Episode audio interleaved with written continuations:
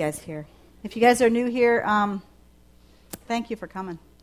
Uh, tonight's a little different. We have uh, Cameron is at a meeting trying to collect big bucks for us for Hosapalooza, and uh, he had to go talk to the village and ask uh, for money.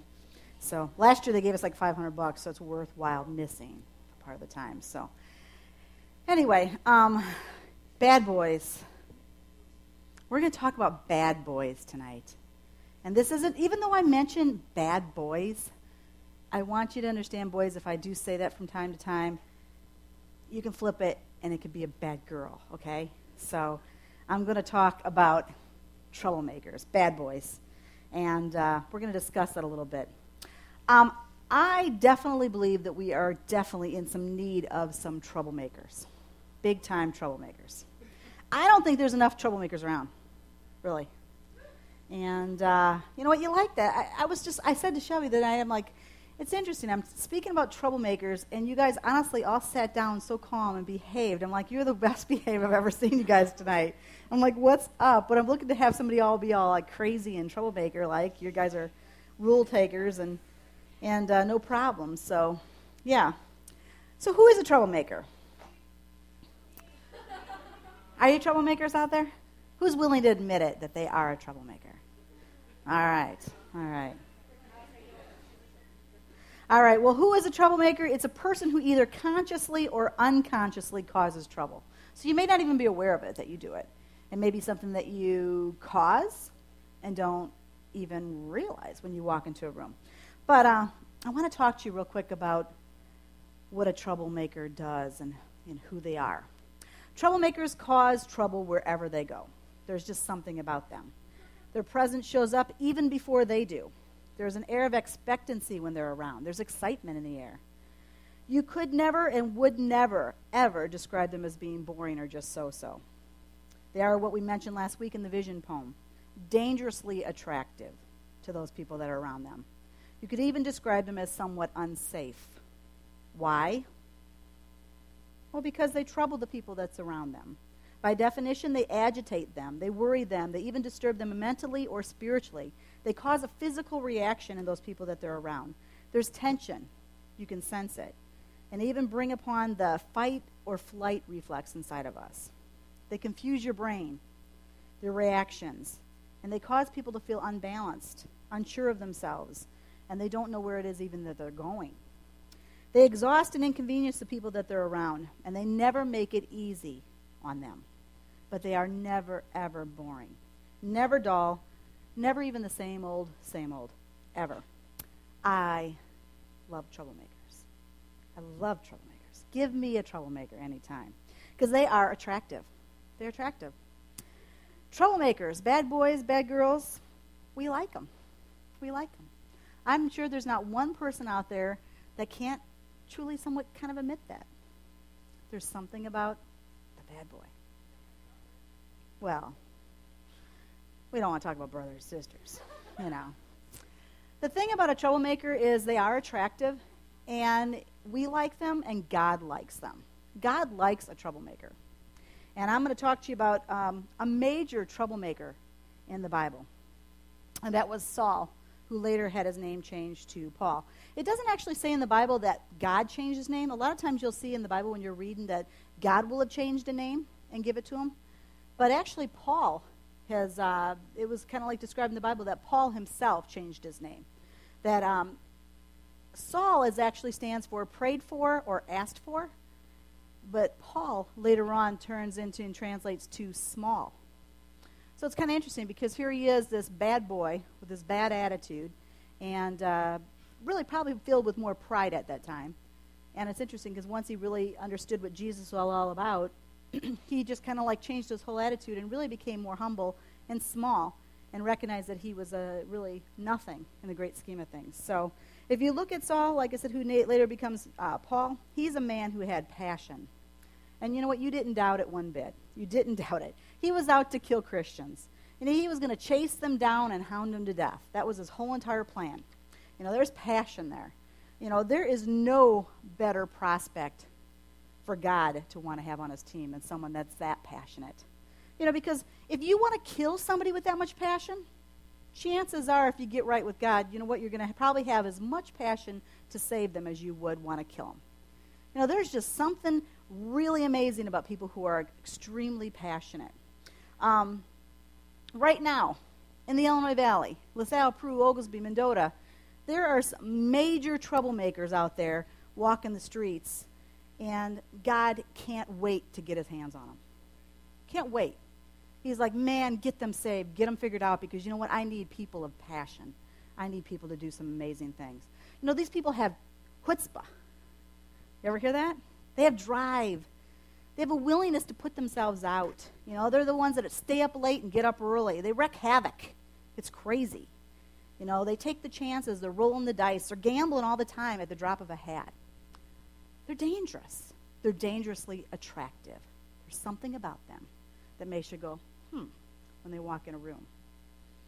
People flock to them. They just flock. A lot of times you will see somebody that has um, this troublemaker attitude, they're very attractive to the people around them. They tend to have people following them everywhere. They're leaders. They're true leaders. And if you want to talk about what leadership is, leadership is nothing more than influence. They have an opportunity, there's something about them that influences the people around them to want to be around them and, and be next to their side. Like I said, we want troublemakers. I want them. I live for a troublemaker. Because I'll tell you what, some of the biggest troublemakers I've ever had come in here and they do amazing things for God. Um, what better person to have on your side than somebody who has such a lifestyle of just abandonment? Just go. You know, it doesn't matter. I mean, they're like the bull in the china closet theory. You know, it's like they just don't think about everything, but they're just going. They're just moving. They're just always on the do. You know, go, doing and accomplishing things. And uh, Paul, he began using his powers for good and not evil, and he accomplished so many amazing things for the kingdom of God out of that passion. He wasn't milquetoast. Do you guys know what that means? That means that he wasn't easily dominated, that he wasn't mild, he wasn't ineffective, he wasn't namby pamby, he wasn't wishy washy, he wasn't all that, you know? He was a man that had amazing direction, opinions. Some of the most opinionated person you will probably ever see. I mean, this is a man that did amazing things. And he was willing to make many not just a few, but many enemies out of what he did. Paul didn't care if people liked him. Didn't matter. He didn't care if they hated him. And when he actually did care, when there's times where later on you'll see, and he writes in letters back to the, the certain churches, when he does recognize that he cares, he says he wants to put that part of himself to death because he realizes that to be liked by men is his undoing. It's not going to work that way. So, in Acts 17:6 in the message, the Bible says that Paul and Silas were described by the people as those who were out to destroy the world, and there was a fear of them because now they were in the neck of the woods, the people's neck of the woods and on their doorsteps, and they were attacking everything that these people held dear. This is what we're supposed to do, people. This is what we're supposed to do. We're supposed to be out there destroying the world, and they're supposed to be afraid of us. We're supposed to be dangerously attractive. There's something about us that's supposed to be a draw when someone's dangerous and they're changing things, people hate them. And it's just the same way it is now. You start to do the things that cause people to hate you, and uh, those people come into your presence, and all of a sudden they get a little bit put off. You know, at their heart beats a little faster, they're a little bit more nervous around you. And you recognize that you start to upset the apple cart. You know, it's those people that, you know, come in and have something to say and they kind of throw you off and you don't know what to do. You know, these two guys were out there making the lives of the people just topsy turvy, just crazy, crazy, off kilter. There was no balance. There was no nothing. There was nothing they could, you know, they, they just didn't know how to act around them. You know, they were making people worry these people would come into Paul's and Silas's presence and they would start to breathe faster because they didn't know what they were going to say. Their hearts would beat faster, thinking, what should I do? Should I be around him? Should I leave? You know, they, they caused a reaction wherever they went. There was just something that they put forth, and all of a sudden they were, you know, bigger than life. Uh, last night, Chubby and I were watching. I was told you I'm kind of a reality freak, tel- television freak. I don't watch the real crazy ones, but um, Bad Boys, Cops, man, I love Cops. It's on TiVo. It's like it's in there all the time. I'm always hoping that there's a couple episodes of, of Cops for me to see. You know, there's nothing like a guy running from the law with a white beater on and and uh, sitting there, you know, being held by the cops and and uh, usually the cops are, you know, trying to take him down. They're like, "I'm doing it, officer. I'm doing it," and the whole entire time they're fighting the guy. You know, there's just something about it. It's just really interesting to me. I love watching it. I love those people that you know that never fails. You usually have some of those people that are uh, big time doing drugs, and they're like, "No, there's nothing in the car, sir. Go ahead, check out my car. It's completely fine." And then before long, like, "What's this? Drugs?" you know, it never fails. It's just the way it is. I don't know. I, I just love it. I just love cops. It's like reality in its finest, you know. What's really great too is not that the co- the bad boys are attractive, but you know what? There's just something about a cop chasing the bad boys that's attractive. I'm sorry. Yeah, I'm sorry. But we were watching last night an episode of The Bachelorette. Yeah. Shelby slept through most of it because usually Shelby says, "Let's watch TV," and then she's like, "In a second. And uh, I'm like, "Shelby, did you see that?" No, you're sleeping. She doesn't snore. No, I was just imitating. Every now and then she does.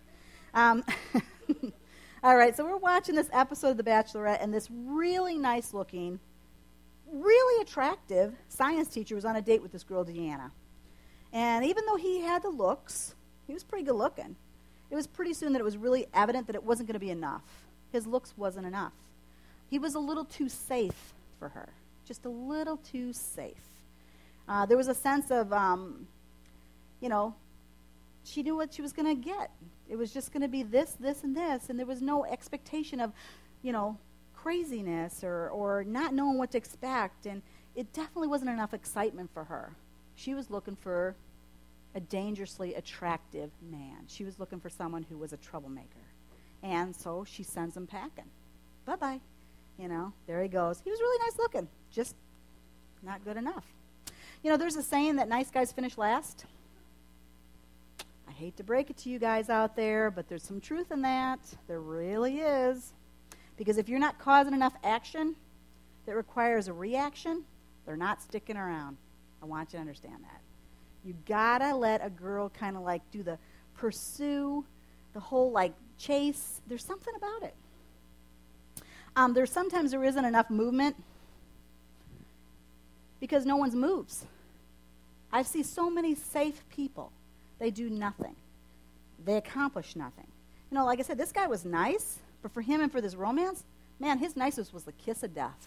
It was see ya, and that was it. People aren't moved by niceness.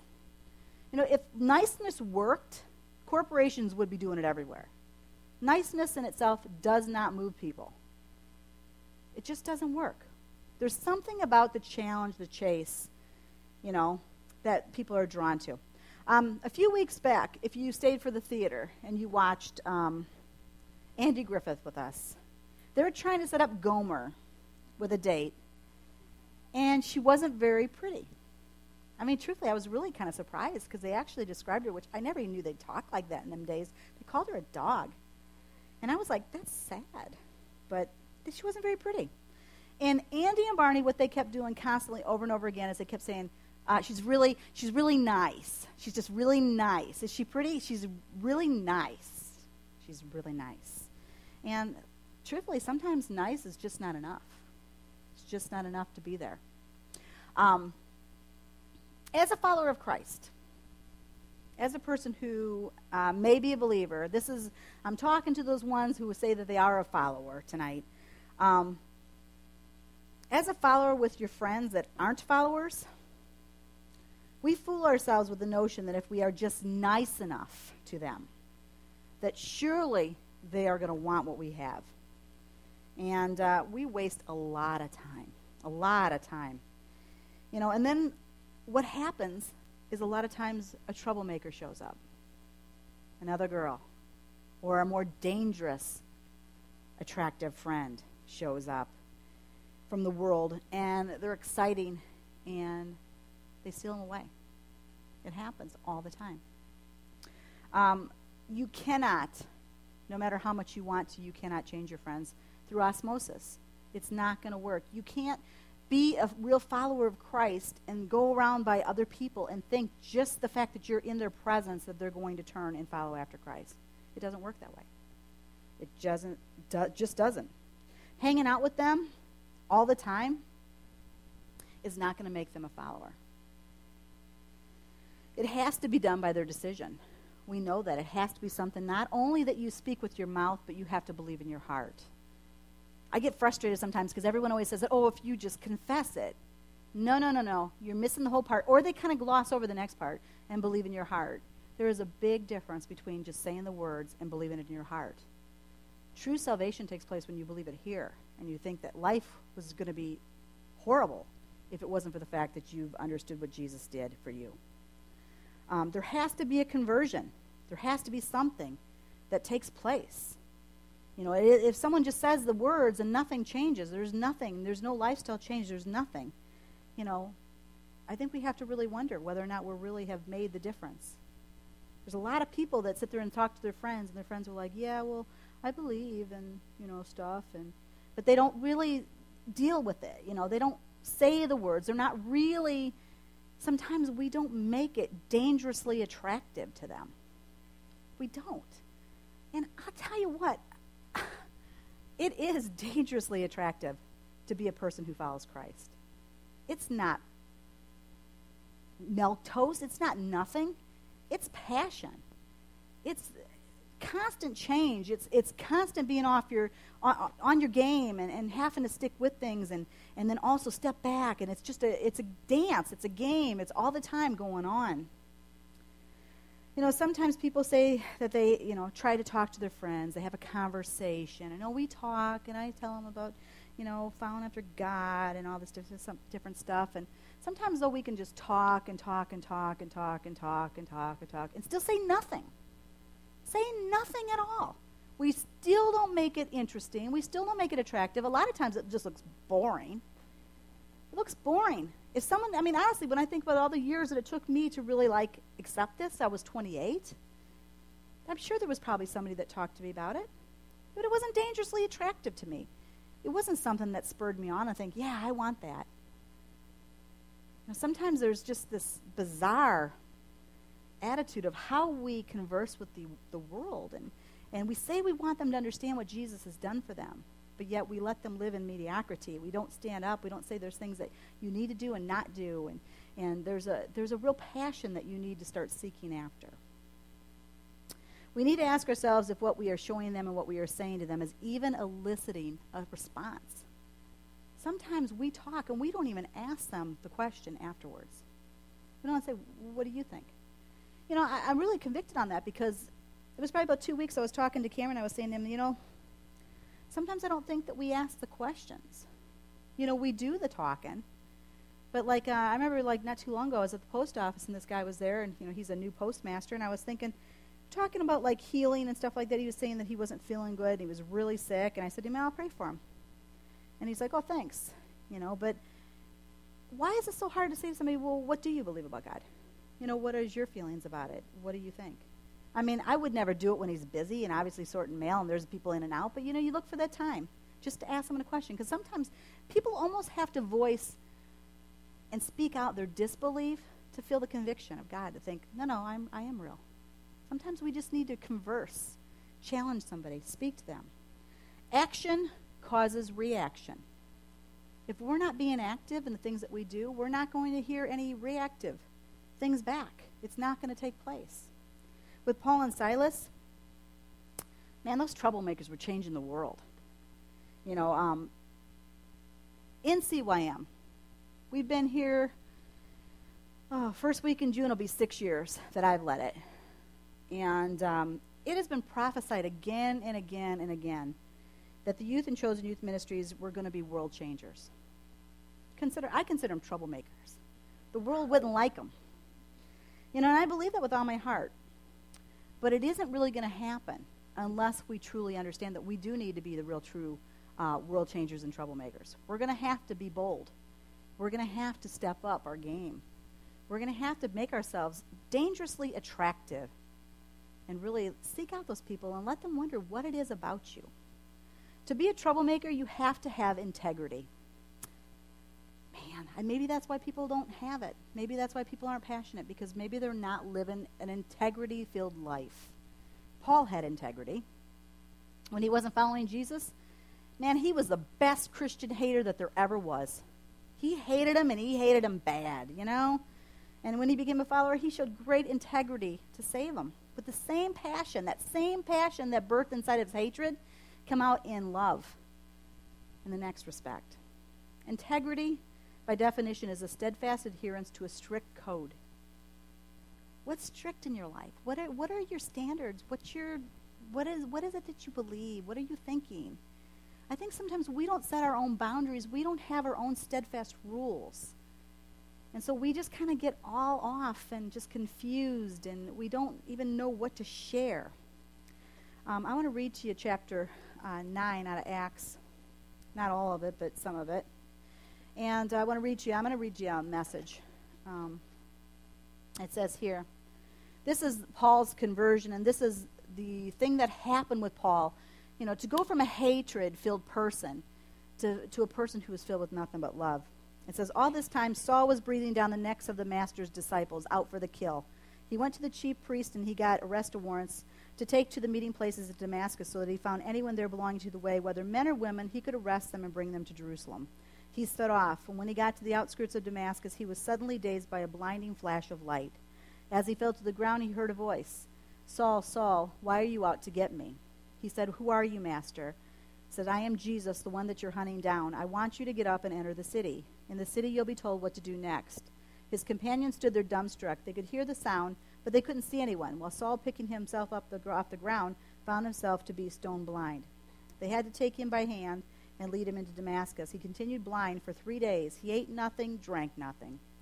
There was a disciple in Damascus by the name of Ananias.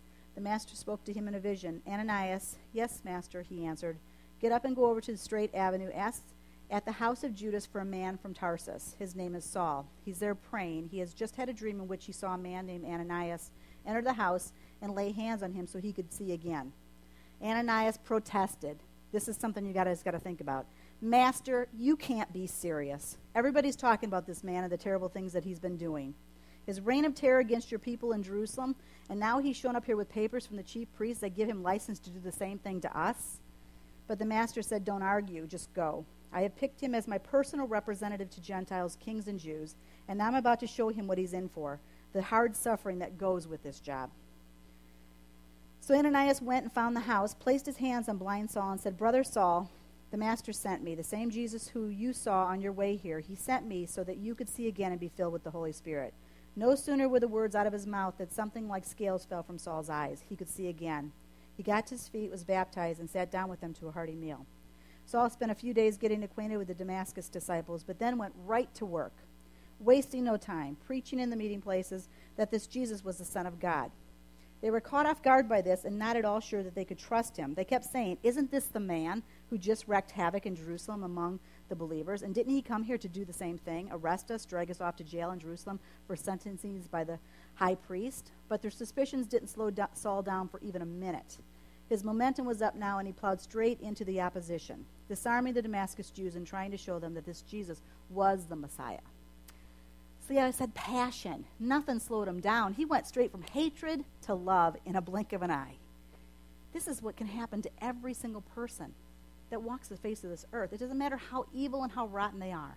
You know what? I think God says the worse, the better. Give me someone with passion to kill, passion to destroy, passion to hate. And you know what? I'm going to turn it around because I'm God and I can do it. And I'm going to give this person passion to show love and compassion and gentleness to the people and point them to me. This is what I want. You know, that's, that's the God we serve. I don't want anybody to sit in here and see who I am every single week and think that this God is a nothing God. This is a God who is amazing. This is a God who does great things. I mean, He can change lives in a blink of an eye. He can make somebody who can see blind. He can take someone blind and let them see. He can just change everything. He's an amazing God. Paul had integrity, like I said. Integrity can be dangerous. In this world where people throw around their so called Christianity, it can be quite unsettling to come face to face with someone who doesn't compromise at all and throw it all away. Paul was dangerous. Paul was dangerous. How do you change that quickly? Here, these disciples are supposed to work alongside with a guy who was just trying to kill him. You talk about faith. We think it's rough when somebody tells us at school on the lunch line, you know, are you a holy roller? We're persecuted. You know, we're, that's not really that much persecution. Might be tough, might be a struggle, but believe me, nowhere near what persecution is. And if you think that's tough, just wait. If you're going to be serious, because it's going to get worse. You know what? I've been called many, many things. And you know what? God's word says, count it all as gain. Take it, love it, and move on. So you know what? It can be tough from time to time, but you deal with it. A person of integrity, a person that doesn't compromise, I'm going to tell you, they are very convicting when you walk up to them. If you're living a milquetoast Christian life, fake one, kind of half hearted, when you're coming face to face with them, I'll tell you what, they are blindingly in your face. It's kind of like God was with Paul. There's nothing you can do but fall to your feet. Just down. Because there's something about them that when they don't compromise, it is amazing. I've seen that happen with many people who are true believers. Man, they cause destruction everywhere they go. People hate them. They're dangerous. They're dangerously attractive to those who are seeking it, repelling to those who absolutely want nothing of it. D.L. Moody said that you can tell a person's character by what he or she does in the dark. The measure of a man's real character is what he would do if he knew he would never, ever be found out. What do you do when you're in the dark? What kind of person are you really, deep down in your heart? What kind of an integrity do you have? What is your strict code that you adhere to? What do you believe? What are your boundaries? I'll do this, this, and this, but I won't do this. I'll do that, not this. You have to set some boundaries up. You have to get some adherence to what your codes are here. What's your plan? Because if you don't have a code, if you don't have a plan, you don't have something set forth, you are going to be nothing but lunch this world. Lack of integrity is a milquetoast Christian. It doesn't mean anything. Anything. Today proved it to me again. Proved it to me again. I, I'm.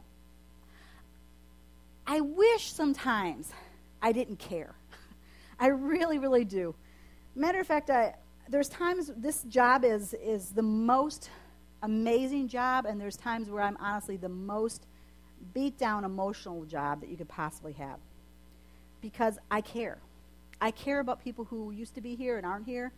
I care about people who come and don't come back. I care about everything. And I wish sometimes I wish I could just stop some of it, but it's a God given thing. Milquetoast Christians. There was somebody that just the last couple days that put up a bulletin on, on MySpace, and they were asked um, the questions. You know, they always have those surveys everywhere. I'm always amazed because I'll be honest with you. I never get two seconds to myself if I'm not studying or if I'm not doing housework, if I'm not doing church things or here or whatever. I'm always like amazed because I get like this much time to watch cops. and, uh, you know, there's, so there's very little time. But I'm always saying these people are always so busy, but they they spend hours and hours on the computer. So, but they put this bulletin on MySpace, and they were asked if they were a virgin, and they answered, not even close. But yet, in the very next question, they were asked, What religion are you? And they answered, Christian. I'm thinking, there's a disconnect there. There's a disconnect. There is no steadfast adherence to a strict code. There is no integrity. There's nothing there. There's no integrity in that person. Do you think they're going to have anybody that's going to want anything that they have? No. All they're going to do is beget that same kind of an attitude fake, no integrity. Um, I think for the world, most of them people don't even care about integrity anymore. They don't care. They don't care what it means. They don't care if people are ha- that they have integrity. Um, integrity actually means a state of being unimpaired, having a soundness or a wholeness. So I think we can see that if you're not living it, I don't. I just don't understand. To be a troublemaker, you also have to be intense. You have to be intense. You have to be a person that just honestly sets people on edge, Paul was an intense, you know, he is a person that caused a response no matter where he went. Paul and Silas intensely believed this intense message that they had. They intensely believed it. If you don't believe it intensely, you're never going to communicate it intensely. It's not going to happen. For them, it was life and death. And they believed it. So they were like living it intently. You know, I, I want to be intense. I seek to be. I want to be intense with all my heart. And I do choose to be. Um, there were a lot of times years ago, like if you watch television and, and uh, you listen to some of these old time preachers that were uh, on the street corners, even. Um, they're mocked all the time because they would go up to people and they would tell them that they need to change their life, that they need to seek after God. And this was this fire and brimstone kind of teaching, you know, that if you don't change, you know, that Jesus could come back and, and things could, you know, you could be done. Telling people that they need to accept Him, that they need to turn their heart over to Him and, and you know, ask for forgiveness for their sins to be saved and, and do all those things that the Bible tells us that we make fun of now and call holy roller. They would do these things. And I want you to understand that message is still here today. I'm going to preach it. I'm going to preach it here because it's the truth. It's God's word. And I do intently believe one thing for sure, and that's God's word. I believe it with all my heart that this is real. People will sit there and say it's, it's contradictory, then you've never read it. Because I can tell you after reading it six times, it doesn't contradict itself once. And I'm not saying that because I have blind faith. I'm telling you because it's real. But the one thing I want you to know, and I try to tell everybody here all the time, is don't believe me. Don't take my word for it. Read it for yourself. You seek it. You see if it's real. You see if it contradicts. You check it out. You know, the, people tell us everywhere. We can go through schools every single day and listen to what a teacher tells us. You know, a lot of those people tell us everything, and we're like, oh, okay, we believe it. But for some reason, somebody gets in a church and they're like, well, I don't know if I believe that. Well, you'll believe other things. You don't believe somebody because you know what? We don't want to believe this. Because you know what? If we start to believe what God's word says, there's going to have to be some changes made in our lives. So people have a hard time believing it. They don't want to have integrity. You know, I'd rather, much rather, much, much rather be intense here today for you and tell you either accept it or deny it than you be intensely hot for the rest of your life, for eternity. I'd rather be intense right now. I'd rather have you have an opportunity, honestly, truthfully, to say what I'm saying and have you, you can get up and give me the finger. I don't care. It's fine with me. Because I intently believe it, and I want you to intently at least think about it. Think about who you are. Where are you headed? What's your path? What's your future? I intensely believe that the message of Jesus dying for your sins and coming back to life and saving your souls is all that's going to matter. Everything. That's the one thing. I am drawn to intense people. I love intense people. You ever meet those people, they have such passion. Even I don't care what they do. Um, I like watching Dave. I love watching Dave do magic because he likes it and he's intent about it. You know, you sit there and watch Dave doing a magic trick. It's it's it's interesting because he's intent. He likes it. You know, if you watch the John is one of those people that everything he does, he's intent. He's very intense about the things that he likes. And, you know, he'll talk about certain things about being a mechanic and stuff like that. You know, I might not understand it, but it's, it's interesting that you respect it because people have an intensity about them. You know, I watch some of the people up here, and you know what? Just the jobs they do. You could even just be doing the, you know, doing theater, helping with the food, and you know what? You do it with intensity, and it's what's great. Those are the people that I'm drawn to. You know what? I love troublemakers. I love them. I watch them. I'll tell you, there's some people that come in and out of here, and there's there was a whole group of people not too long ago. I was like, man, we were so excited. We thought they were going to stick around, then they left. They were troublemakers. It's like those are the people. It's like you know what? You're just like, yeah, stick around. Let me let us let us try to see get if you could get this, and and you could turn around and you could do amazing things and be a troublemaker for God. Troublemakers challenge us. You know, a lot of times they anger us from time to time. That's true. But they always elicit a response, don't they? You're around those people, and sometimes you're just like, can't believe it. But you know what? You're, you're just like frustrated, or you're angry, or you're upset, or there's something. You have a response. There's a, those people that you, sometimes you just come in contact with and there's just like nothing. There's no nothing. And it's like, man, I love those people that challenge me because they do sharpen you. I think that um, some of those people that are so intense and sharp, you know, they, are those people that um, make you really rethink every decision that you're going to make. You know, how it's going to affect your outcome. And, you know, should you do that? I don't know if you should do that. And sometimes it's like, well, yeah, I should do it that way. But sometimes when you talk to them, you're like, well, wait, maybe I shouldn't do it that way. Maybe I should think about this. Or let's, let's think about this. Maybe I should do it in a different way. And I think there's too many people in churches today that have no intensity. And the lack of a response in people's hearts causes no one to want to visit. No one. Nobody. Why do you want to go if it's not anything that it means anything? Um, I was thinking today, uh, if you're around here, you'll realize I come up with these really bizarre thoughts sometimes. They make no sense. Ethan used to be the one that really appreciated it, and I always liked it because he used to be like, I like that. I'm like, thanks, because my mind was crazy, and he got it, my craziness. So, but I was thinking today, when I was writing this message up, I was thinking, man, I'd rather be labeled a train wreck, because you know what? Train wrecks always get noticed, don't they? Car wrecks, train wrecks. You know what? Those people that honestly, when people come into your path, they're just like a nervous wreck. They can't stand it. You know, I'd rather be labeled a train wreck. Here she comes. She's just a wreck. I'd rather be that because you know what? There's everyone's going to notice. Everyone's going to notice who I am. You know, I'd much rather be a bad girl for the good cause than a good girl for the bad cause. Any day. Any day. I choose to be dangerous. I choose to speak up when I'm not supposed to. I choose to say, you know what? What about you? What about your life? Where are you going? Do you think about it? Do you care? You might not, not care, but if you compare it with what God's word says, do you know the outcome? Do you know what can happen?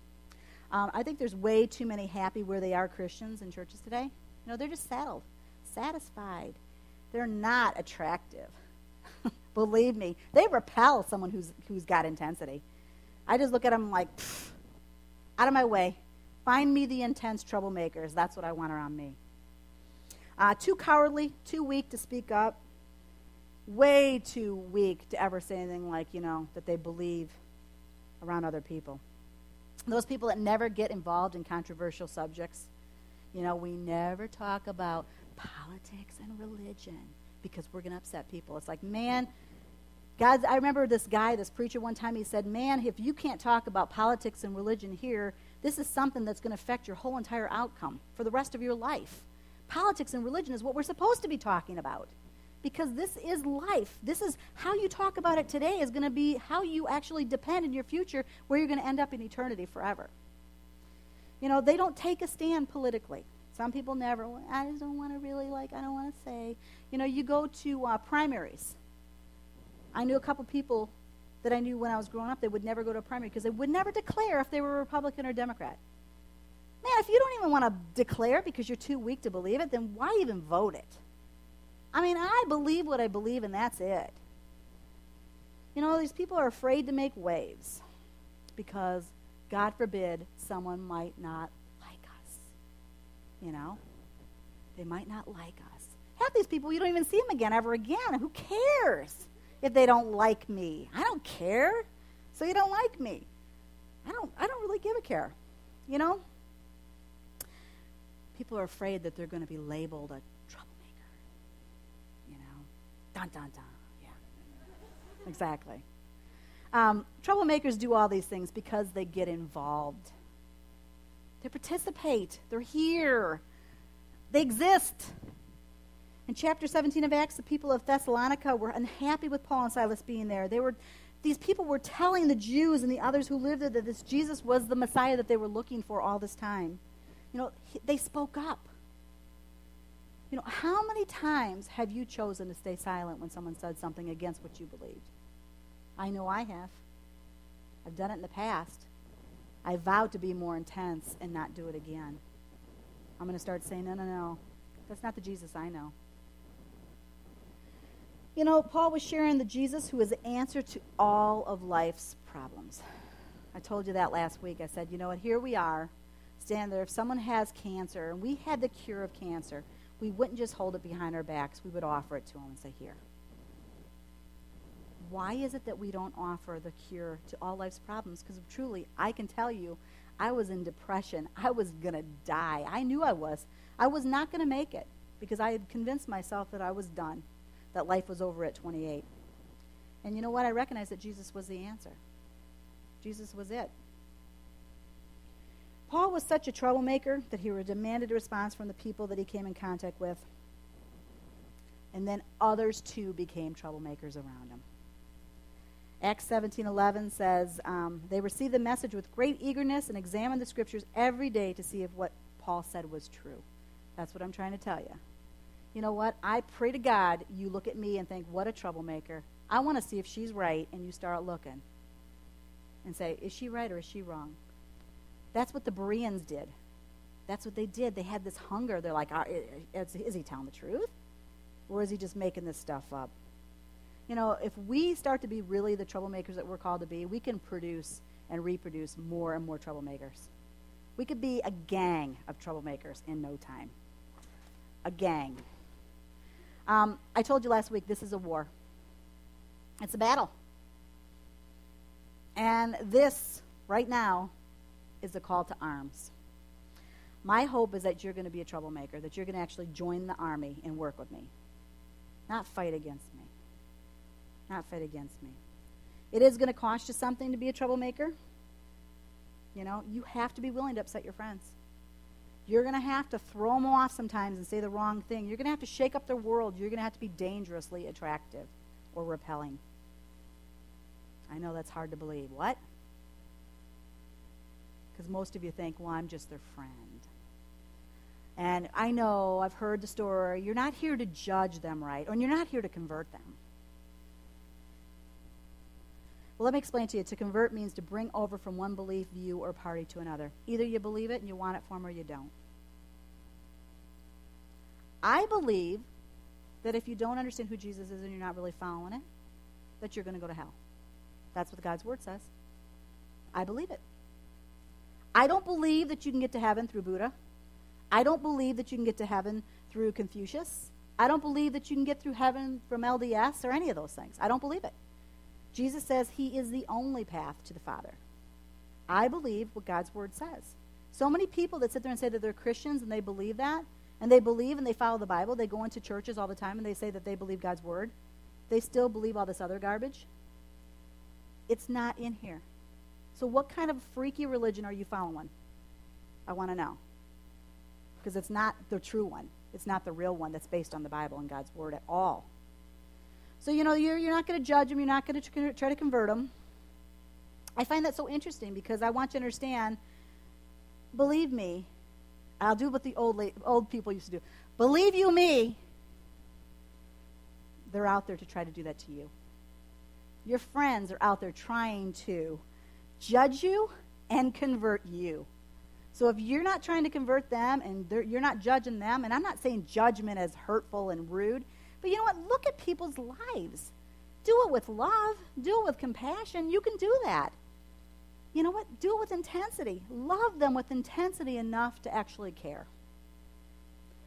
You know, you know, this whole idea of, of not wanting to convert people and not wanting to like talk to them about things. I, I just don't understand it. If you really truly believe that, then, you know, or say that, I should say, either you're a liar and you are trying to get them saved, or you're just really an ineffective milquetoast Christian who's afraid to put a target on your back and not be liked. And you know what? You didn't grasp the battle cry. You didn't get it. You're not understanding that this is a war. And the reason why is because troublemakers, bad boys and girls, they are pursuing others all the time. The bad girls and boys, they tend to be more assertive than the nice guys when it comes to a dating relationship. Girls understand this. Bad boys seek out those who they're interested in. Man, they work hard. They wear you down. They pursue a girl. And you know what? They might not have great intentions, but I'll tell you what they do with passion. It's like they call you, they spend time. They're the bad boys. And you know what? They get your attention, girls. You can admit it, you know it's true. As far as women go, I'm going to tell you they want to have a man to pursue them. I don't want any one of you guys, and this is just future. I'm going to tell you, don't believe that it's supposed to be a woman's job to chase after you. It is your job as the man to pursue her. It's your job. You know what? It is appealing to women to be pursued. Guys are supposed to want the chase. You're supposed to be chasing with passion for women someday. You know why? Because it's breathless and exciting. It keeps things from going stale. It is true. There is something about being pursued. It makes you feel, yes, I'm attractive. I'm worth something. I matter. Women look for and they prefer men who seem to have a purpose in life. Those that speak with passion and knowledge and experience. I was waiting for who on that one too, but I was like, don't say it. um, nice. You guys will catch it later. Uh, go back and listen. Nice girls need to learn a lesson from the bad boys. They need to allow the things that they are excited about to come out with emotion and passion because it is extremely attractive to women. Okay? Be passionate about what you believe. I don't care if it is driving a car, fixing a car, whatever. Do it with passion because it's attractive. Um, bad boys. They get a lot of attention because they pursue the girls around them that they like. They don't sit back and just wait for things to happen. They pursue, they chase. Christians, the troublemakers, man, you need to start pursuing your friends. You need to start doing this with passion and purpose. And you need to know what you're talking about. You have to have the knowledge and the experience to know what you're saying. Not that you need to know everything. You know what you need to know? The basics. This changed my life. That's all you need to know. Because God's word says, be ready to give an account. Be ready to witness what God did for you. That's all you have to know. We are not allowed the privilege of keeping the seed that was planted inside of our hearts. It's supposed to grow. We're supposed to grow it. We're supposed to produce fruit. We're supposed to speak up. We're supposed to tell others. We're supposed to change others. That's our job. Our message, if we truly believe it, man, it should start to make people's hearts beat faster. It should start raising their blood pressure and expectancy, excitement. It should stir them up. There should be something inside them that's like, yeah, that sounds true. That sounds real. You know, if you are truly saved, that's why you're saved. So, this idea of like, you know, I don't want to judge others and I don't want to convert them, that is your job. We don't get the privilege of sitting back and just taking it for ourselves. That's why churches have been so lackluster and so milquetoast for years. Because people are like, oh, okay, I'm fine now. My family's okay. And now I can sit back and I can do nothing. God's word doesn't say that. God's word says once you get it, you're supposed to tell others about this. This is the good news. Good news. This is what's supposed to change people's destinies forever. It's supposed to make all the difference from life and death. And people don't do it. They keep quiet. I want to end with Act 20, Acts 22, 14 in the New uh, Living Translation. And uh, amazing scripture. And I, I, this is from God because I'm going to tell you, last night I was at prayer and uh, it truly was one of those moments. I didn't even know exactly which direction. I just knew, knew kind of what I was going to teach on and, and what my plans were and started to work on it last week, but um, really cemented it to me. And I thought, I'm going to end with that. Acts 22:14 says, "The God of our ancestors has chosen you to know his will and see the righteous one and hear him speak. You are to take his message everywhere, telling the whole world that you have seen what you have seen and what you've heard. And now, why delay? Get up, be baptized, have your sins washed away, and call on the name of the Lord. Everywhere. It's what the speed of light, speed of the light emphasis is. It's what our whole thing is with fuel. It's everywhere. Take this message everywhere. Now, people have this mindset all the time. It's like, well, I'm going to believe, and you know, I have this idea. I'm going to do great things for God. I'm going to travel across the country. I'm going to go to Indonesia, or I'm going to go to wherever, south, wherever, and uh, I'm going to do great things, and I'm going to tell them about Jesus. But those same people don't have any passion to tell their next door neighbor, their friends, their family. It's like it starts somewhere. I don't understand. What are you waiting for? If Jesus comes back, you, you missed out on everybody. Passion begets passion. You know what? Birds of a feather, they flock together. You know what? I love it when sometimes we get out and you know what? There's just passionate troublemakers. I love the fact that people notice. I love the fact that there's something about them that thinks, honestly, here comes, like I said last week in the vision poem, herald the freaks and the weirdos. That's what they think we are. It's like, good for you to think that. I don't care. Because we're troublemakers and we're fine with it. It's good for you. You know what? We have something to offer this world. We have a, a dangerously attractive quality about ourselves. It might repel them. It might. But you never know when it's actually going to make someone's heart beat faster. Be willing to say it. Think about it in the spiritual terms. What I read you earlier about dangerously attractive troublemakers. You know, think about it in the spiritual sense. They cause excitement everywhere they go. There's something about them. Their presence shows up even before they do. There's an air of expectancy when they're around, there's excitement. You could never and would never, ever describe them as being boring or just so so. They are what we mentioned in the vision poem, dangerously attracted to those people around them. You could even describe them as unsafe. Why? Because they trouble the people around them.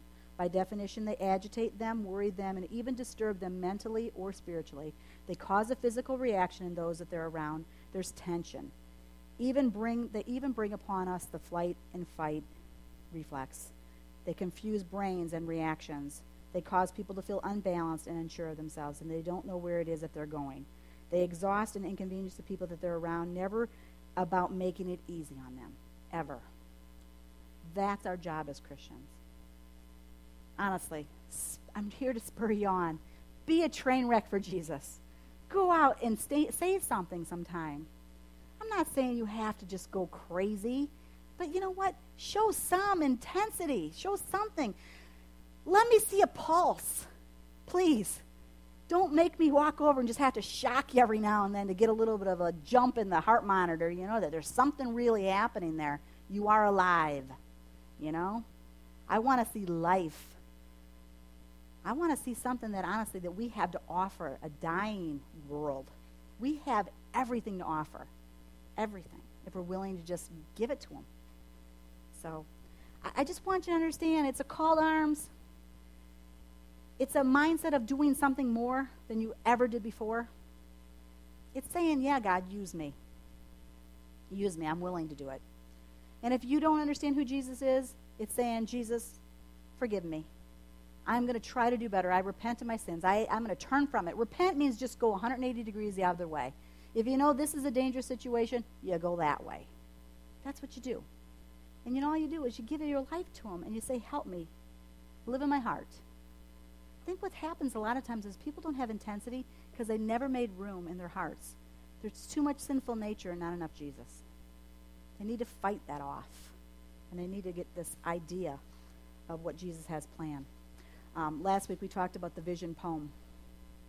And that's one of the things that says the vision, the vision is Jesus. Obsessively, dangerously, undeniably Jesus.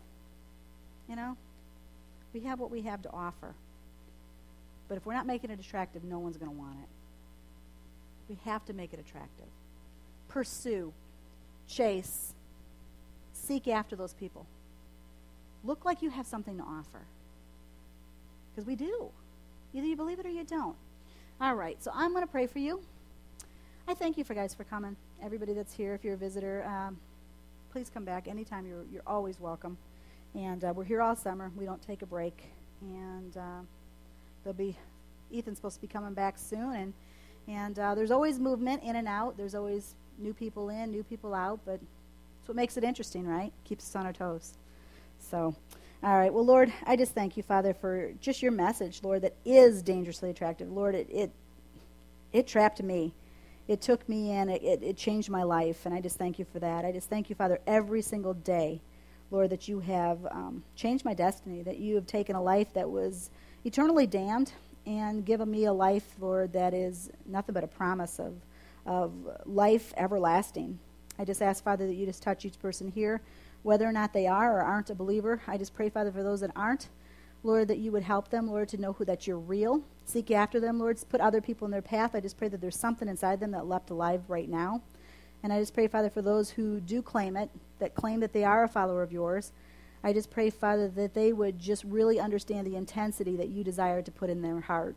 And Lord, that they would start to become dangerously attractive to those people around them.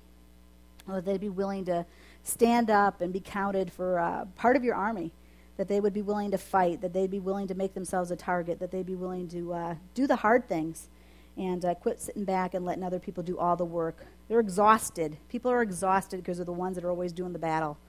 Uh, you can only fight on the front line for a while. You need to fall back, and we need other people to step forward and fight the fight and go forward. And Lord, I just pray that somebody here tonight, Lord, would get that, understand that there is a call. And I just ask, Father, that you would help them to know how real you are and that you change them. I just pray, Jesus, that you would just be with us in all things that we're going to do tonight, the rest of the night, Lord, just in the theater and uh, just the time together in fellowship. Lord, I just pray that you would just bless us, help us, help each one here and their families grow in you ultimately, Lord. And we just thank you for everything in Jesus' name. Amen.